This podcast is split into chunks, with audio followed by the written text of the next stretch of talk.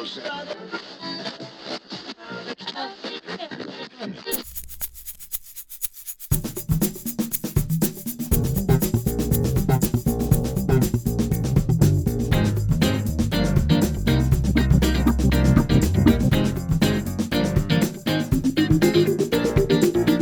to another episode of Pop Law Podcast. I'm your host, Desiree. And I'm Tyrone. And we are not, Not your attorneys.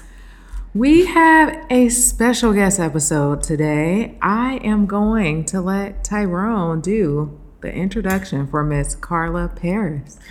Carla Parris is an entertainment and sports lawyer, TEDx 2018 speaker, entrepreneur, and CEO of a multimedia production company, Parris Productions Limited, and a content creator.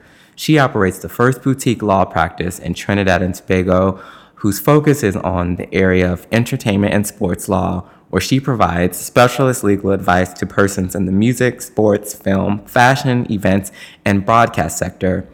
She has operated as a consultant for the government of Trinidad and Tobago, the OECS Commission, the World Intellectual Property Organization, or WIPO, and the Trinidad and Tobago Olympic Committee. In January 2018, she launched her YouTube channel, which is home to a web series which she produces and hosts entitled The Business of Carnival, which is trademark.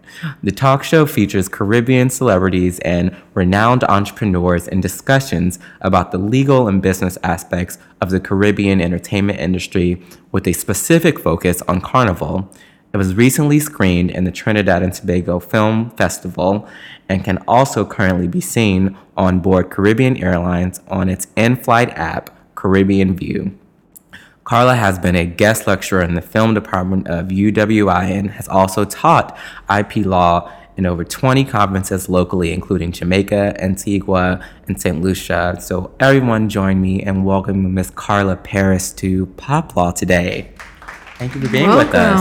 Welcome. Welcome. Thank We're you so much for having me. so happy to have you. Unfortunately, in this cold weather in New York. I Rainy know it's weather, not- too. Yeah, rainy too. I I'm, hope you covered your hair and all this. Oh my gosh, the weather. The just- wind, it'll whip it up real quick. I know. I'm learning this. You- Yeah. You, know, I know with my hair. For those who can't see, I'm bald as Tommy from Martin.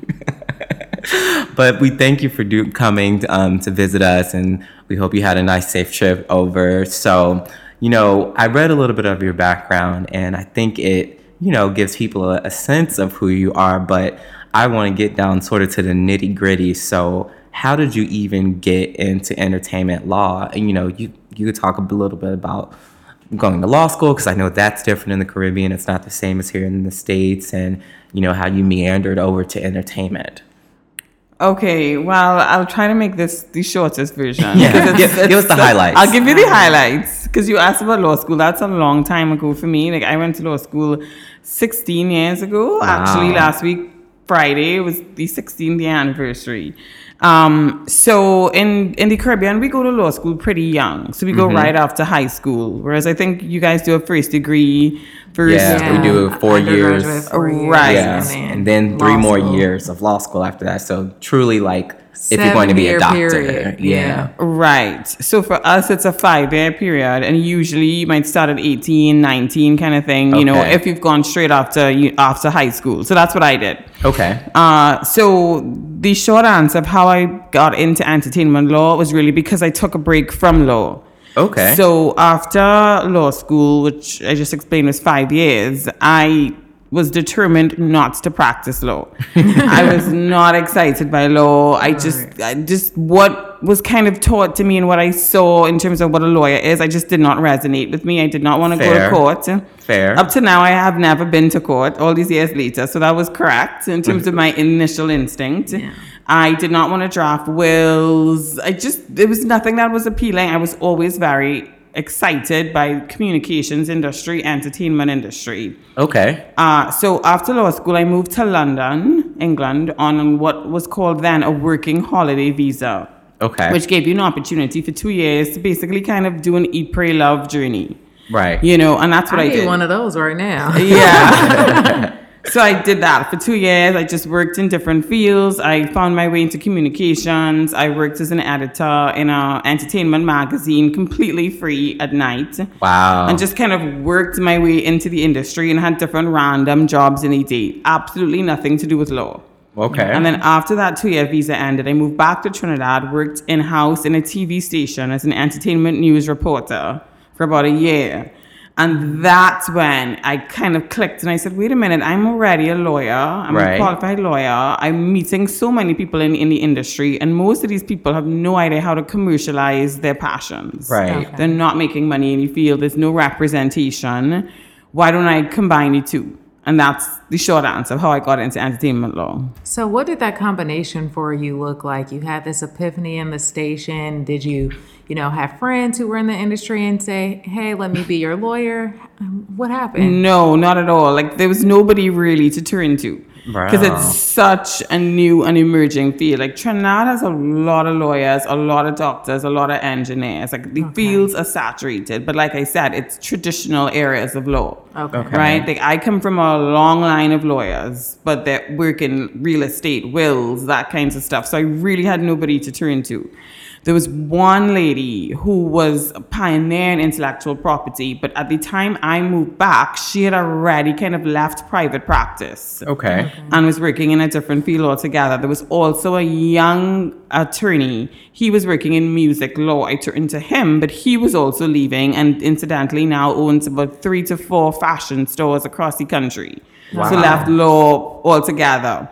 So these persons kind of gave me tips and advice and so on, but I didn't have like, what you would say call a mentor, sort of a day to day. So I went and found the closest thing to intellectual property, which is working at the Intellectual Property Office. Okay. I know you all call it the U.S. Patent and Trademarks Office. Yeah, I think USPTO. USPTO. Right. So that's where I was. For, I worked there for two years to kind of get my grasp on okay, what is this IP thing all about? Right. And then even there, I was kind of unsettled because I was like, this is great, this is interesting, but it's so regulatory. Right. And you're doing a lot of like the filings. Yeah, you know, it's people file statute-based. Yeah. statute based, you're drafting legislation. So I got a lot of insight in terms of the law from that standpoint, but it was not hands on. And I'm a very hands on, I like to interact with people, be on the ground floor with clients. Right. Yeah. So after two, about two years there, that's when it kind of dawned on me. All right, if I'm gonna go into entertainment law, I'm gonna have to do this on my own. Right. So I applied, got into university in London, and did a master's there in entertainment law.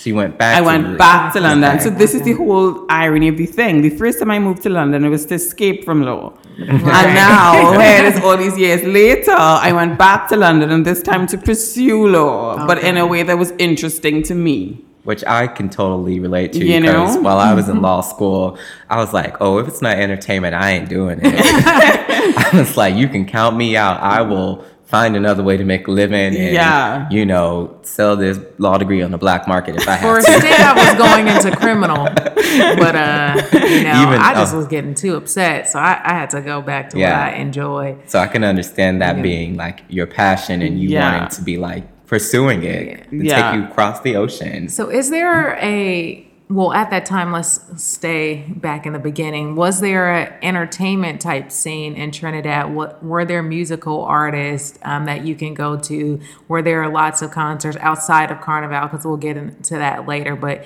getting really deep into that field of entertainment presence in Trinidad. Right, so that's a good question. So, yes, Trinidad is, apart from being known for the home of Carnival, we're a very creative culture. Now, Trinidad and Tobago is a very different island in that usually when you think of an island, you think of sun, sea, and sand, you're going somewhere to relax on a Right. beach. That's Right. not really how we position ourselves. Tobago, we're a twin island, first of all. Yeah. So Trinidad is, is, is the larger of the two islands, and that's more industrial. That's where I'm from and based. So it's very heavily, you know, sort of city focused. It's work a all working day. class It's a working, you know. Tobago is where you go to to kind of just chill and lie on the beach kind of stuff. But Okay. both islands have a really rich culture in music, soca music, calypso, of course carnival, and then Right. offshoots of all of that. So there is a huge scene, but not in terms of like I was explaining to you all structured entertainment law Okay. or sort of there, there were no rack there still aren't. You know, um, structured bracket labels or publishing companies Right. and whatnot. Okay. These are things that are all now still kind of being developed by artists who have been in the game for a long time. And then Right. even still, like a lot of the artists that are more established, what tends to happen, which you would notice from like the Rihanna example, they would get scooped up by labels overseas. Yeah, Yeah, I was going to say that understand? Yeah. because I work in distribution and Right. we I do distribution deals for artists that are like based in Sri Lanka. Right. But like knowing that their audience is mainly Sri Lankan. That's right. But like because there's a a presence like a global presence of a US company, they feel like okay, I could go to them and they'll make sure that my music gets out to even my regional fans. Regional fans, yeah. So that's super interesting that you describe it like that as well in Trinidad and Tobago. Yeah, that's the thing. Like, there are no subsidiaries of major labels like the Sony, EMI, whatnot. You know, in Trinidad and Tobago, really anywhere in the Caribbean. I've noticed an increase now in some of the majors going to Africa. Wow. Yeah. but not in the Caribbean as yet. The explanation is always that the market is too small. So we are looking now at developing our own homegrown labels. So you know, how do these local artists get heard by, you know, these American companies? How do you know soca and calypso is pretty big over here and forgive my ignorance, I mix it all together with that and African music. I I, I don't have the ear. But um, you know, how do they get on the radar?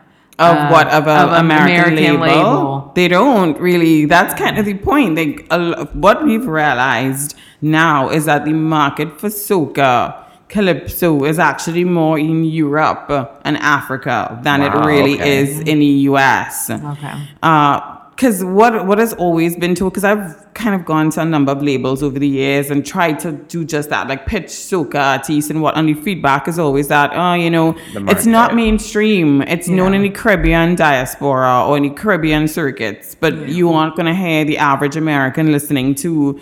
You know, I don't want to name names, but you know, top soca artists. Right. So that's kind of been their explanation in terms of why they don't pick these artists up. I disagree. I think that the music is global enough to transcend, but to date, we haven't really had that major success, you know, um, in any meaningful way. So a lot of people are look how how they get heard is kind of self you know, doing through a lot of concerts. Our culture, in terms of specifically soca, I'm talking about, because we do uh-huh. have different genres of music, Right. is largely based on live performances. That's how you get heard. So you have Trinidad and Tobago Carnival is usually between January and February. Right. After that, there are innumerable carnivals across the Caribbean, plus in US, then in Europe, and then in Africa. So if you have one hit that you were able to, you know, be at the top of the charts in Trinidad and Tobago, be played at all the events, that means that for you, that one artist, Mm-hmm. you are performing one song or two for the entire year. You just do it, you understand? Yeah. You're doing it, and that's how they make their money. Wow. So, you, so you're just going all these circuits, and then how carnivals work is that there are three and four events a night. Mm-hmm. So if you're performing at four or five events a night, Right. and then going to another country, another country, that's kind of how you eat. Wow. You know? So I do want to. Um, you're giving us a lot of great insight into like the business aspect of the entertainment portion of this.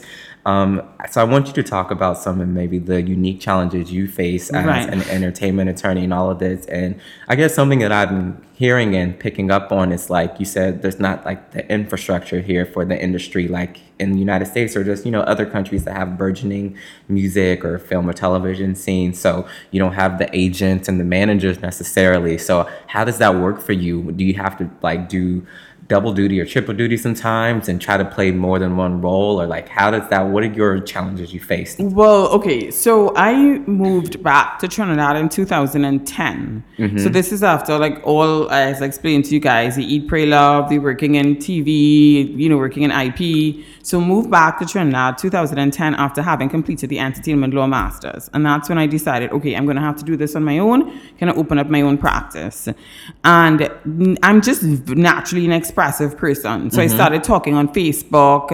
Um, I don't even think I was on Instagram back then. Just about what I use is the hashtag the business of. So I would say, well, this is what's happening in the business of music, the business of entertainment, the business of whatever it is, mm-hmm. fashion, and talking about how people should structure themselves.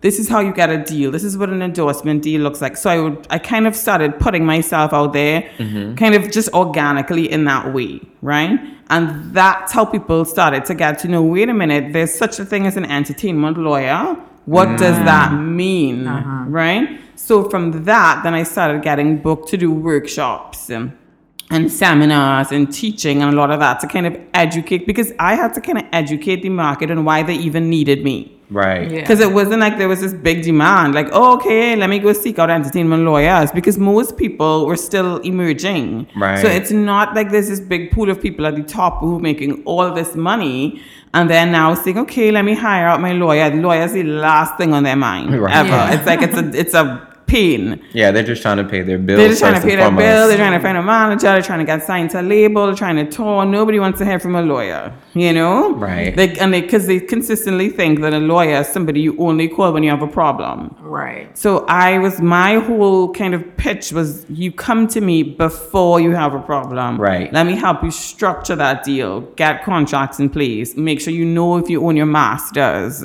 Right. All of those things. So that's kind of how. And then we do have infrastructure in the sense of we have uh, what you'll call PROs.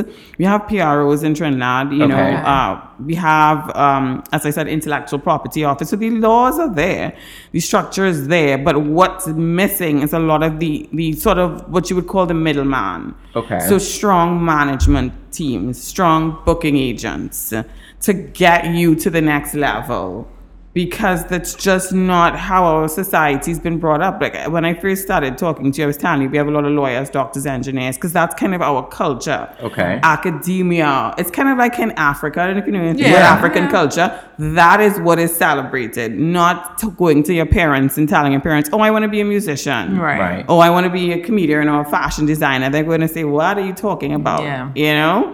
I didn't send you to university for that. So that's why there's a lack of persons who understand the business of management. You get- Right. so, th- so we're now kind of getting there. And in the nine years since I've been back home, I've seen it. It's almost like I feel like I'm a hundred years sometimes. like the amount of change that I've seen. You know, it's it's it's it's the, the tides are turning. You know, and So- more people are getting interested in it. It's interesting because you talked about the challenges um, that you face in then Trinidad and Tobago not having the infrastructure of the labels and traditional, you know, American structure of the music business. So, what types of deals do you work on? Are these mostly international deals and you have to learn that international or American law? Are there any local deals that you work on for these artists since they aren't really signing to a local label?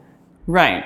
So I work in not just music law, but I kind of work across the board in entertainment. So I do a bit of fashion law, a bit of uh, events as well. Um, well, obviously, of course, any carnival industry and so mm-hmm. on. So broadcast. So mm-hmm. there really is no typical if you understand like it mm. really differs a lot. So if i were to talk about the deals probably i've worked the most on they might be endorsement deals. And endorsement deals that are music uh, performing music artists would sign with a local major corporation Okay. those are kind of the most structured deals that you would see happening. Um, and of course, you know, I don't need to explain to you what endorsement deals are. So Right, those right, and those would be regional deals. So you might be signed to a corporation in Trinidad, Barbados, Jamaica, da, da, da, you know, across across the region kind of stuff. Those are pretty common.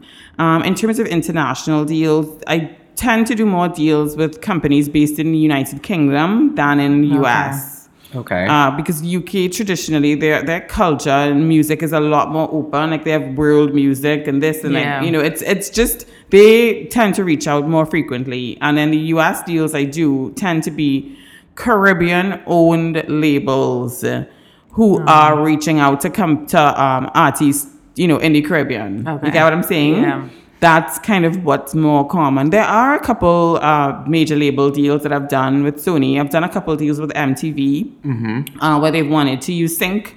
Sync, Yeah, Sync. for uh, things, shows like Real World. Yeah. So they'll be filming somewhere in the Caribbean and they want what they call island music, which by the way drives us crazy. Please do not ever use that term. it's sort of like when you say African music. and it's Right. exactly. What part of? Oh. It's like what part, like which country, Yeah. You how which, many you know? languages are spoken in Africa? Exactly. You know how many nations are in Africa? exactly. It's the same thing. Like we just, it's just, uh, it's bad, you know. But yeah, so that I've done those kinds of deals where they want to use, you know, Caribbean sounding music for the sync. And it's difficult to kind of see that soca's not really picking up in the U.S., particularly living in Brooklyn. There's Yeah. a soca party every day. And I think- soca music, like, Desiree. they, I think we get it. spoiled because we live in such a multicultural city that Yeah. we sort of we can get caught up in like a bubble of a world Right. where we feel like everything we experience the rest of the country is experiencing Absolutely. but Right. you know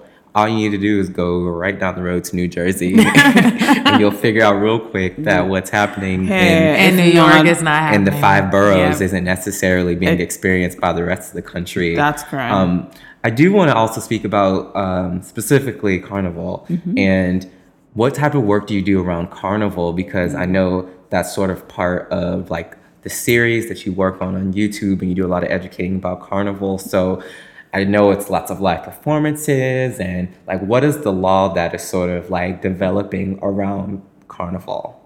Okay, so it was, it was really interesting to me when you reached out and you said, you know, pioneering and carnival law. I thought that was so cool because I don't think I'd ever heard that term before. So I think you've actually coined a new term. You heard that first, everyone. We, we coined Yeah, it. yeah. Straight I- from pop law. I'm going to be using that moving forward. And I'm going to say, hey, you know, imagine Americans coined carnival law. That's pretty interesting because nobody really calls it that. And for the specific reason, um, carnival is made up of so many areas. Right. So there are live events, of course, which we call fêtes.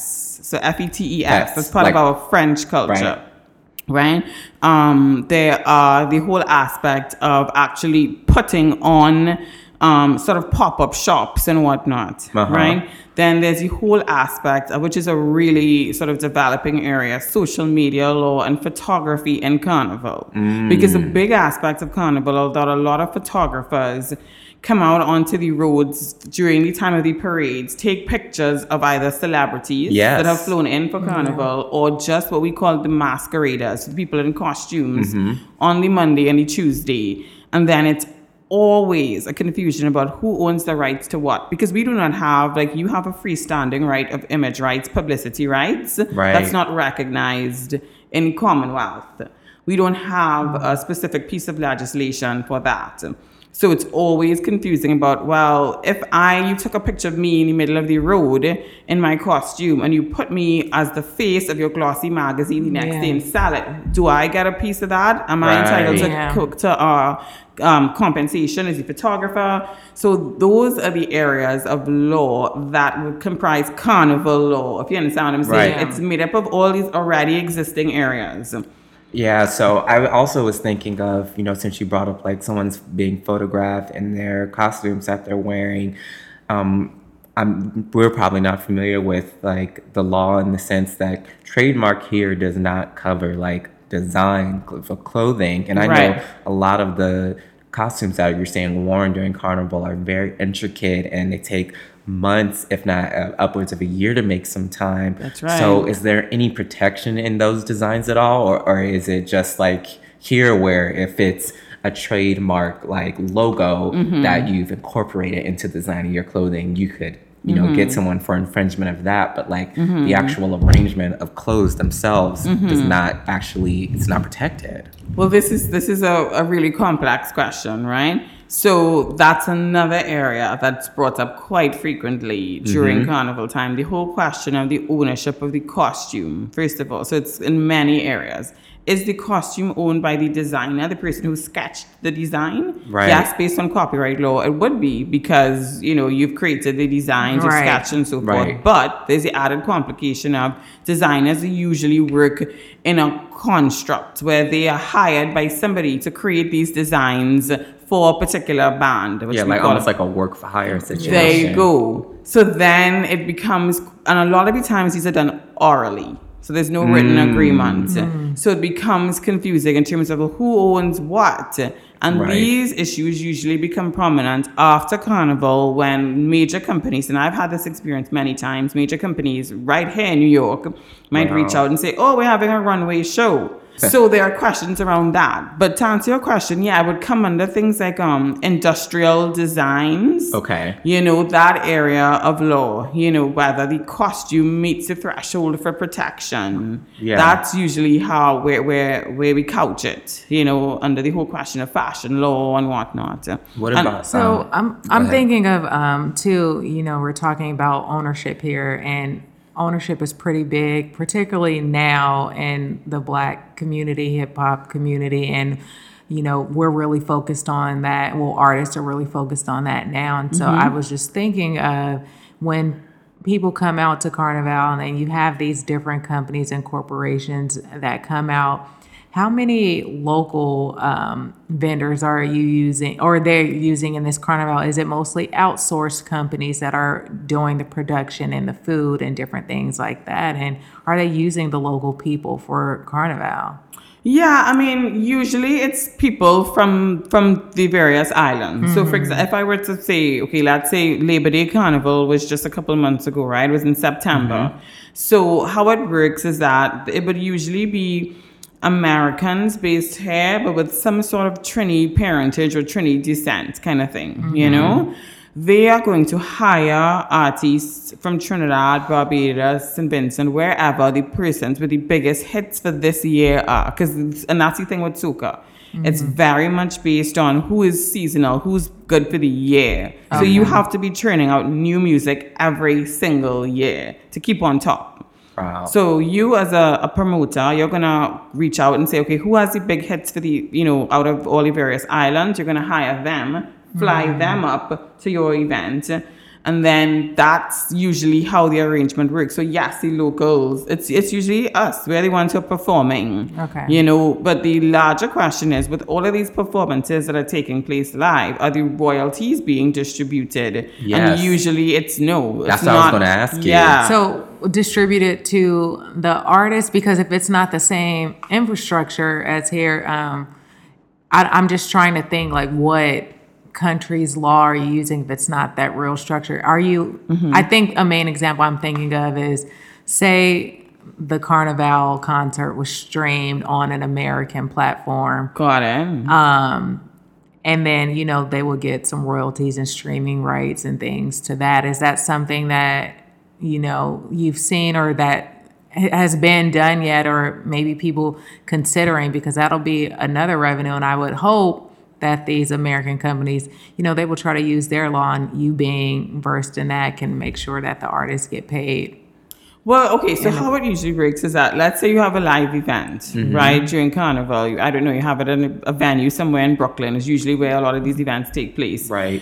Of co- I would think, I mean, that ASCAP, you have to have a license from ASCAP, not so, to have, um, what you call it, to have live events on. Right. the public performance like Yeah. the blanket Yeah. license. Exactly, a blanket license. So then, ASCAP then remits royalties to the collecting society in Trinidad and Tobago because they're reciprocals. Okay. So our societies have reciprocal agreements with societies all across the globe. Okay. So that's how the royalties are going to be distributed back to the owners of the pieces of music. Okay, so it's the reciprocity piece of that That- that, gets that them paid. That's Okay. uh, and that, and also because it's uh, in our, which is I don't think we should get into that. It's very complicated, but in our kind of reality, our ownership of the masters is often a complex issue in terms of okay, so you know, you have your live performances, the ASCAPs and whatnot, the BMIs are going to be collecting in terms of the musical composition,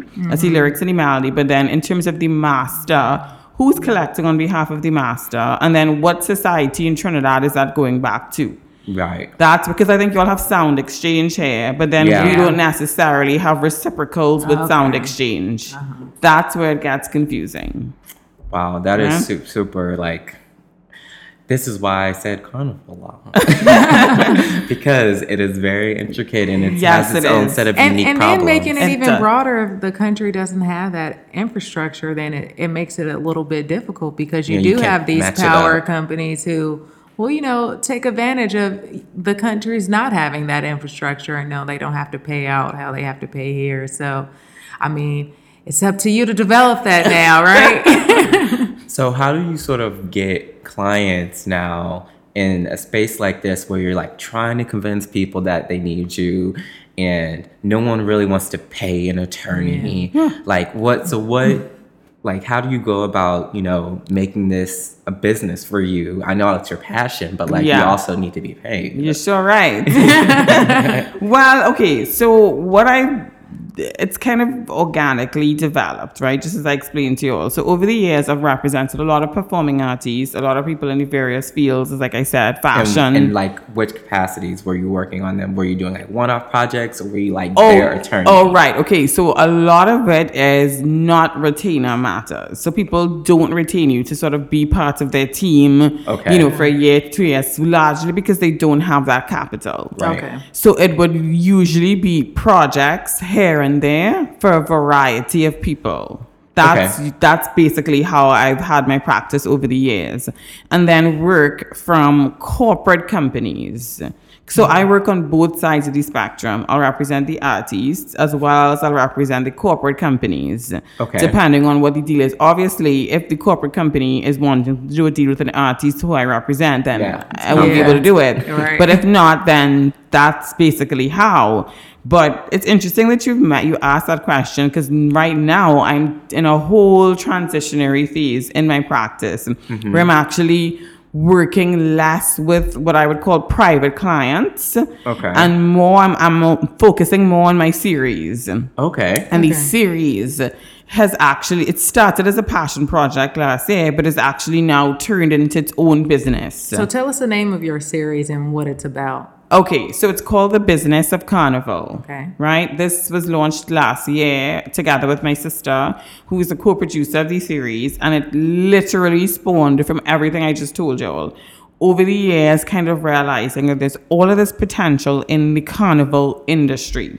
All these various sub areas photographers, live events, event producers, fashion designers, costume designers. Mm-hmm. And out of Trinidad Carnival, we have spawned carnivals all over the world. There is a carnival every month of the year. 12 months of the year, there is a carnival, a Trini style carnival. Wow. In some country, whether it be Germany, Africa, you name it, Michigan. I was shocked to realize Michigan, Michigan has a- has a Trini style carnival. I know the uh, Toronto Carnival, right? Caribana. Caribana, right? Yeah, so that's what that's what spawned the series because I would have work right after the carnival of people arguing amongst themselves who mm-hmm. owns what, like I explained, who owns the design, who owns this, what happens with the music, who owns the master. Okay. And I just thought, okay, you know what, this is ridiculous. Like as much as it's great that I have all this regularization work to do, I would rather spend my time making people money, Right. getting you deals, you know, Okay. rather than always fixing something that's messy and complicated and, you know, it's stressful and I just didn't enjoy it.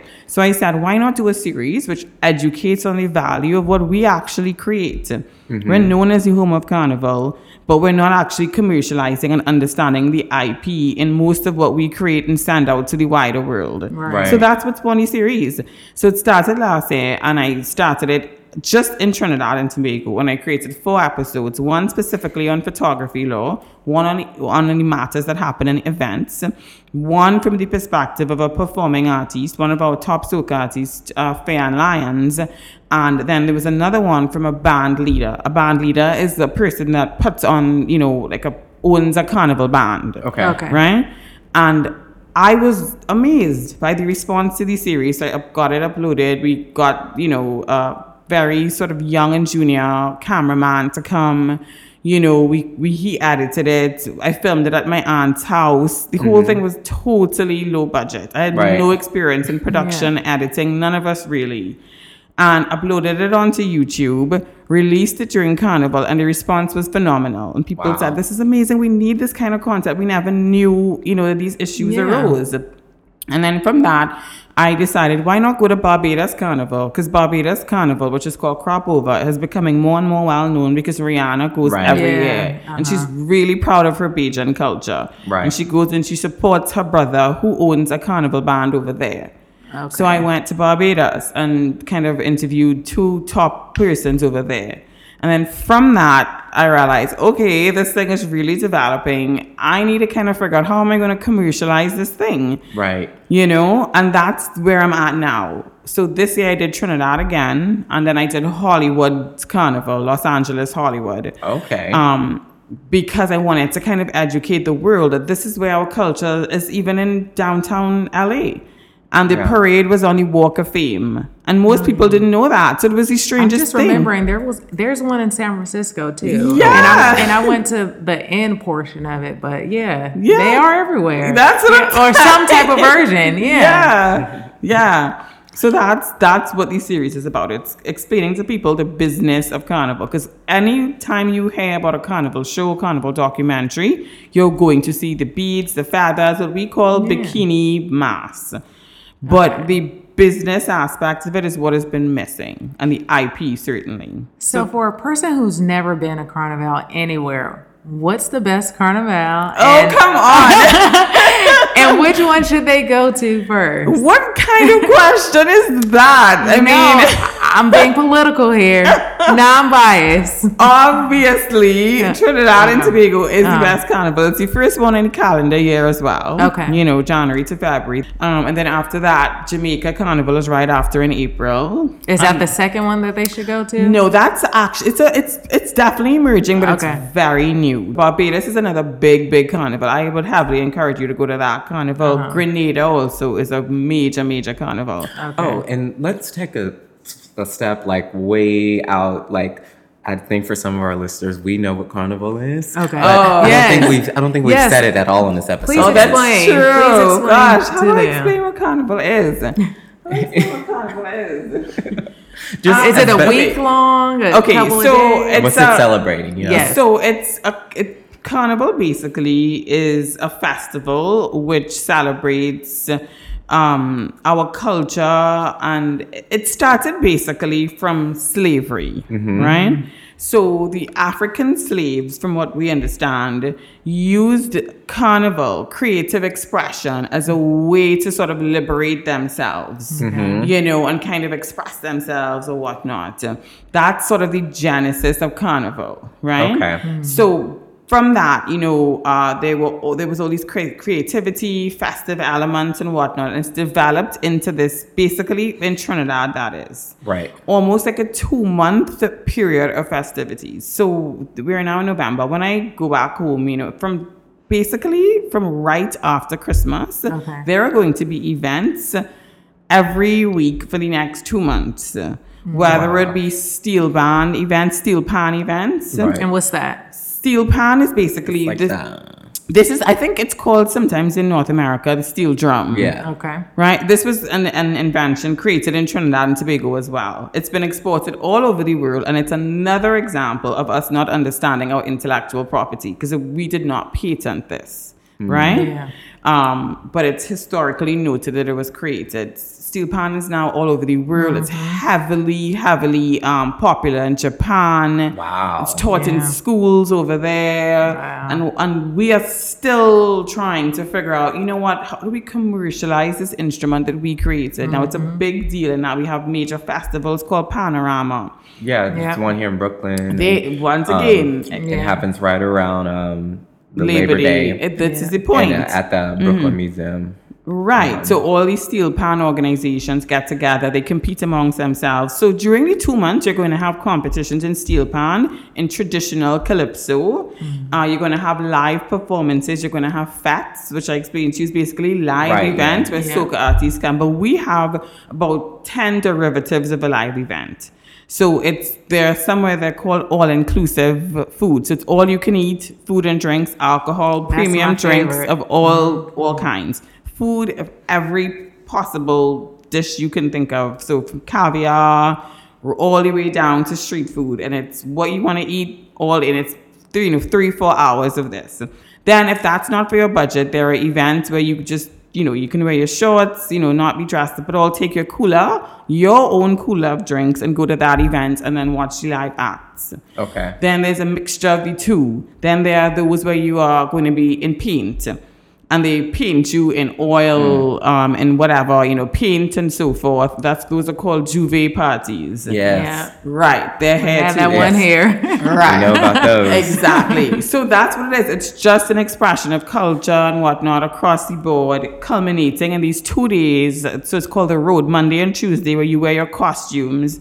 Monday and Tuesday, from about Monday, it usually starts at about 10 a.m., goes to about 6 p.m., and then on Tuesday, it's 7 a.m. to 11 p.m. in the night. Wow. Oh my gosh. Yes. That is. so you need to rest up before you go out there. And you need to rest right? up. You need to go to the gym. you need to sounds make sure that you, because people usually, when I was in university, I would bring friends and they would pass out half day on Monday. They would get lost in, literally, they would get lost in the crowd. It was just a disaster. It's honestly because I went to school in New Orleans. It sounds like Mardi Gras time, where like if you haven't done it before, you probably won't make it till Mardi Gras day. That's right. because it's That's right. uh, like you said, it's several days of festival. It's literally Yeah. multiple parades every day, Every day. staying up late into the night. That's right. And there are two, three events. So before the Monday and Tuesday, which is the culmination, the parade, there's what you call Carnival Monday, Tuesday, Wednesday, Thursday, Friday, Saturday, Sunday, and then the parade on the Monday and the Tuesday. Yes. That week, there are events every single night, two, three events a night.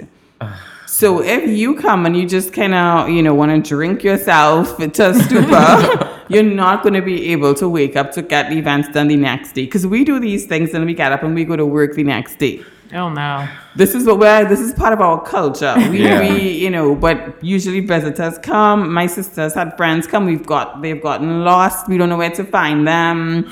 They've stumbled off somewhere. Oh my god. I'm excited. So when I do my first one, I'm gonna call you because Yes. I'm gonna need You need some- somebody who knows what they're doing what to to do, get you to the right? right. And also, tickets to our these events are really difficult to find. Oh, okay. a lot of the hotels are booked up all now. The Right. top Wow. hotels are booked up. The flights are booked uh, to, to come to Carnival. What's happening now too? A lot of celebrity managers reach out to get their clients on floats, Mm-hmm. Floats as you would call like that, them. yeah. So there's a lot of that happening too.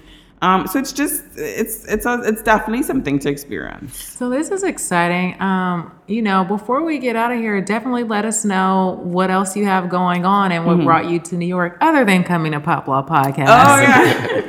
well, I came to New York to visit my sister, my brother. They both live here. They've been here for a while. Okay. Uh, so you know, I'm pretty familiar. I'm here pretty often. This is my first time for the year. Usually, I'm here maybe sometimes twice a year in the past couple of years. But Okay. because I've been so busy in producing the series, Yeah. which is now its own other beast apart from practicing law i really have not had a moment to breathe. Mm. Because hmm. it's you know i have no formal training in production and editing and any other stuff filmmaking. So i've Yeah. been basically teaching myself this craft you know? Mm-hmm. And then the whole aspect of marketing Yes. and getting brands on board and all of that has been a big learning, you know? So, to answer your question, Desiree, where I'm at next is that right now I'm literally in the midst of getting ready for next year, which we're going to be calling season three.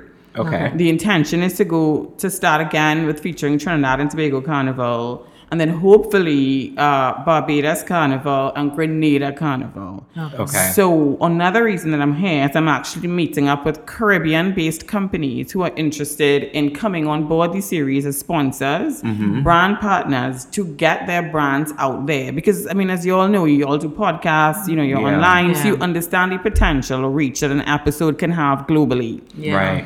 So, you know, if, if companies are interested, they're listening, they want to get their brand seen in an online series that has spanned, you know, one of our last episodes reached over 185,000 persons. Wow. We saw on our Facebook analytics. Yeah. We have social media pages for the show. Apart from the show, which is hosted on YouTube under my channel, which is called Carla Parris, LLB LLM, you look for the series in the playlist, The Business of Carnival. You can also find us on our social media pages, Facebook and Instagram at The Business of Carnival. Okay. And clips of the show are placed there. So there are opportunities for sponsors, brands, companies, logos to be seen there. Any short clips that we show year round of the Okay. series as well, you know? And um, as Tyrone would have mentioned when you read my bio, it's currently on Caribbean Airlines, Okay. which is our top airline for the region, you know? So that's that's why I'm here, you know, to do networking, business plus plus family. And if people wanted to just contact you or follow you on your social itself, Right. where so, could they reach you at? so my Instagram is at Carla underscore Parris. I'm also on LinkedIn and my Facebook is Carla Parris as well. Two R's in Parris.